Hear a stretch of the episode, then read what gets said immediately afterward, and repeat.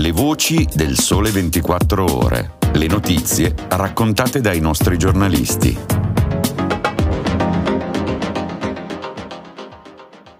La voce del sole oggi è quella di Dario Ceccarelli, giornalista sportivo, scrittore e autore del graffio ogni lunedì sul sito del Sole 24 Ore. Ciao Dario! Ciao Enrico, grazie dell'invito come sempre. Quella di ieri è stata davvero una domenica particolare, per citare il famoso film con Sofia Loren, per una nazione di calciofili come la nostra. Il derby d'Italia infatti è stato oscurato e ingoiato dal tennis con la storica vittoria dell'Italia in Coppa Davis dopo 47 anni di digiuno e dal MotoGP dove Pecco Bagnaia ha conquistato il suo secondo titolo iridato con la fedele Ducati. Dario.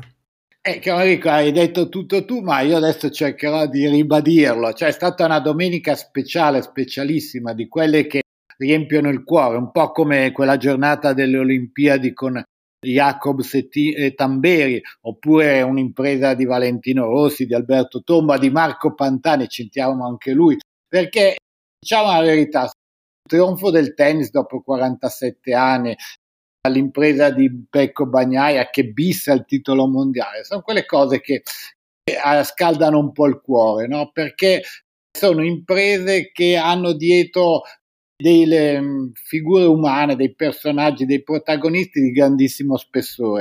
Beh, il tennis, inutile adesso che qui ti a fare l'elogio di Sinner che ha fatto miracoli, a parte quello che aveva già fatto a Torino, ma poi eh, ricordiamoci che sabato è stato per tre volte vicino alla sconfitta con Djokovic, è riuscito per tre volte a recuperare e poi ha trainato l'Italia, ma poi anche tutti gli altri, Matteo Arnaldi che ha fatto così quella partita un po' strana su e giù, up and down, ma poi alla fine ha portato a casa la vittoria. Poi questo bellissimo gruppo dove ognuno fa la sua parte con quel capitano Volandri che anche lui un, uomo, un uomo di grande spessore. Ecco, questi personaggi, quelli del tennis, eh, Pecco Bagnaia, piacciono perché sono autentici, perché sono persone che mettono dei progetti davanti a tutti, hanno un'etica del sacrificio e quindi trasmettono dei valori. E in un momento un po' come questo, no? in cui ci si interroga sull'educazione ai sentimenti,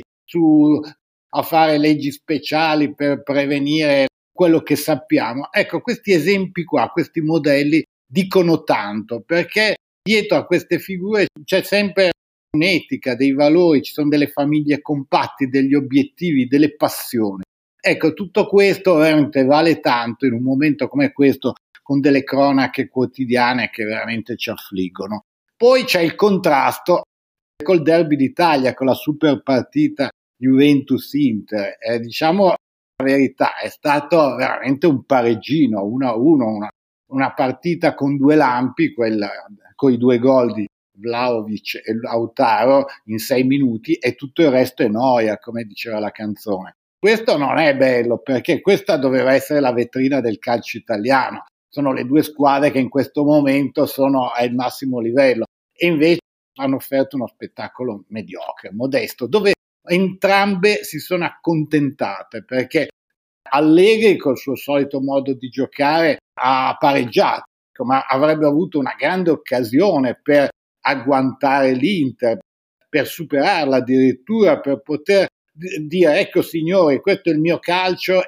quindi ridare slancio a un suo progetto che è sempre un po' vecchio, un po' stanco. E nello stesso tempo Inzaghi se avesse fatto giocare l'Inter in modo più convinto, con meno paure, probabilmente avrebbe allungato a più 5 e quindi sarebbe avvicinato di più a quella uh, lunga fuga per lo scudetto che è nei suoi sogni. Quindi un'occasione persa e soprattutto uno spot mancato per il calcio italiano che all'estero cerca di guadagnare dei consensi faticosamente, mentre vediamo che altri sport come il tennis, il MotoGP e tante altre eh, discipline invece guadagnano terreno. Il calcio deve stare attento perché non può sempre vivere così di highlight o di ricordi. Giustissimo. E eh, restando al calcio e scendendo nella classifica dopo Inter e Juve, troviamo un Milan che ha incassato tre punti e un po' di autostima contro la Fiorentina e il Napoli di Mazzarri vittorioso a Bergamo in vista della doppia sfida con Real e Inter. Sì, eh, il Milan è stato un po' criticato per la vittoria sulla Fiorentina per 1-0, un golletto su rigore di Hernandez. Io però non sarei così drastico perché il Milan era messo male, aveva un'infermeria più affollata di un pronto soccorso al sabato sera e non aveva Leao, non aveva Giroud, non aveva un attacco, ha dovuto fare entrare un ragazzo di 15 anni e tutto sommato il Milan aveva un obiettivo che era quello di uscire dall'angolo, da questa impasse.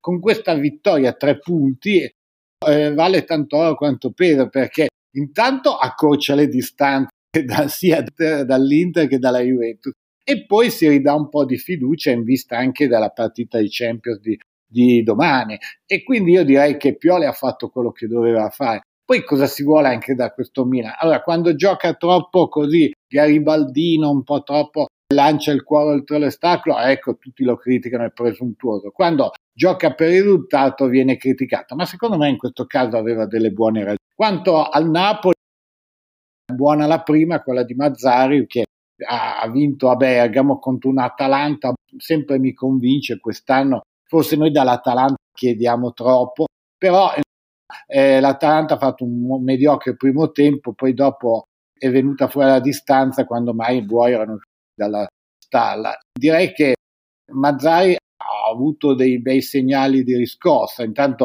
Cavaschelia è tornato ai suoi livelli quasi abituali, è rientrato Osimen, mi sembra che ci sia soprattutto un orgoglio di squadra, una ritrovata compattezza che era mancata dopo lo scudetto.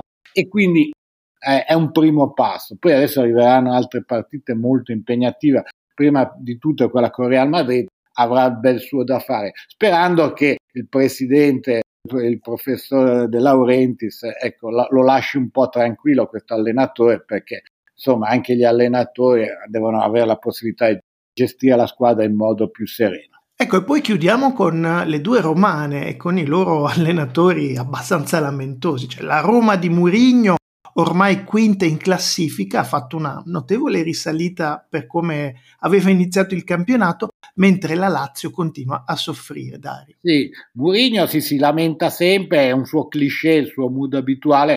Devo dire che un po' gli rende perché alla fine, piano piano, goccia dopo goccia, sta risalendo. Adesso ha superato la, la Fiorentina e l'Atalanta, quinto, con tutti così i guai, gli acciacchi, i vari problemi di Roma, direi che sta procedendo, sta conquistando la fiducia anche dei suoi datori di lavoro. Poi se resterà o non resterà la Roma, ma chi lo sa, tanto Mourinho è sempre Mourinho, avrà sempre mille offerte. Però è vero che a Roma lui un, trova un ambiente ideale perché i tifosi per lui farebbero qualsiasi cosa. E comunque ha una squadra con dei, con degli ottimi giocatori, adesso Lukaku e Dybala, e Sharawi e tutti gli altri. Insomma, quindi sta recuperando la posizione che gli compete. E quanto alla Lazio, beh, questa invece è una crisi nera perché la Lazio continua a perdere, credo sia la sesta sconfitta dell'anno, è un record per Sari. Sari che si lamenta di se stesso, è bravissimo a autocriticarsi, dice ah questa Lazio non va bene, fossi il presidente prenderei dei provvedimenti. Eh, grazie, cioè anticipa le critiche che gli fanno gli altri e questo è un maestro veramente perché così le neutralizza. Poi che cosa succederà non lo so. Capita nelle squadre di calcio che a volte le alchimie non funzionano, probabilmente l'anno scorso c'è stata un'euforia eccessiva per il secondo posto, qualche meccanismo si è incrinato. Io non credo che lo Tito si sbarazzi di Sari perché è un ottimo allenatore. È un po' lamentoso, eh ha ragione su una cosa quando dice che si gioca troppo nel calcio italiano e nel calcio tutto. È, è vero, si gioca troppo, ci sono troppi infortuni che poi condizionano la qualità del gioco e il rendimento delle, delle squadre, però questo è quello che ci passa il convento, sarebbe bene, ecco proprio per il discorso che facevamo prima dei paragoni con le altre discipline, che anche il calcio cerchi di migliorare la qualità di quello che offre, perché uno non segue il calcio solo perché è obbligato, ma perché c'è un bello spettacolo. Ecco, se vede sempre squadre rimaneggiate con giocatori che non stanno bene, che offrono uno spettacolo modesto, è chiaro che poi uno cambia anche canale.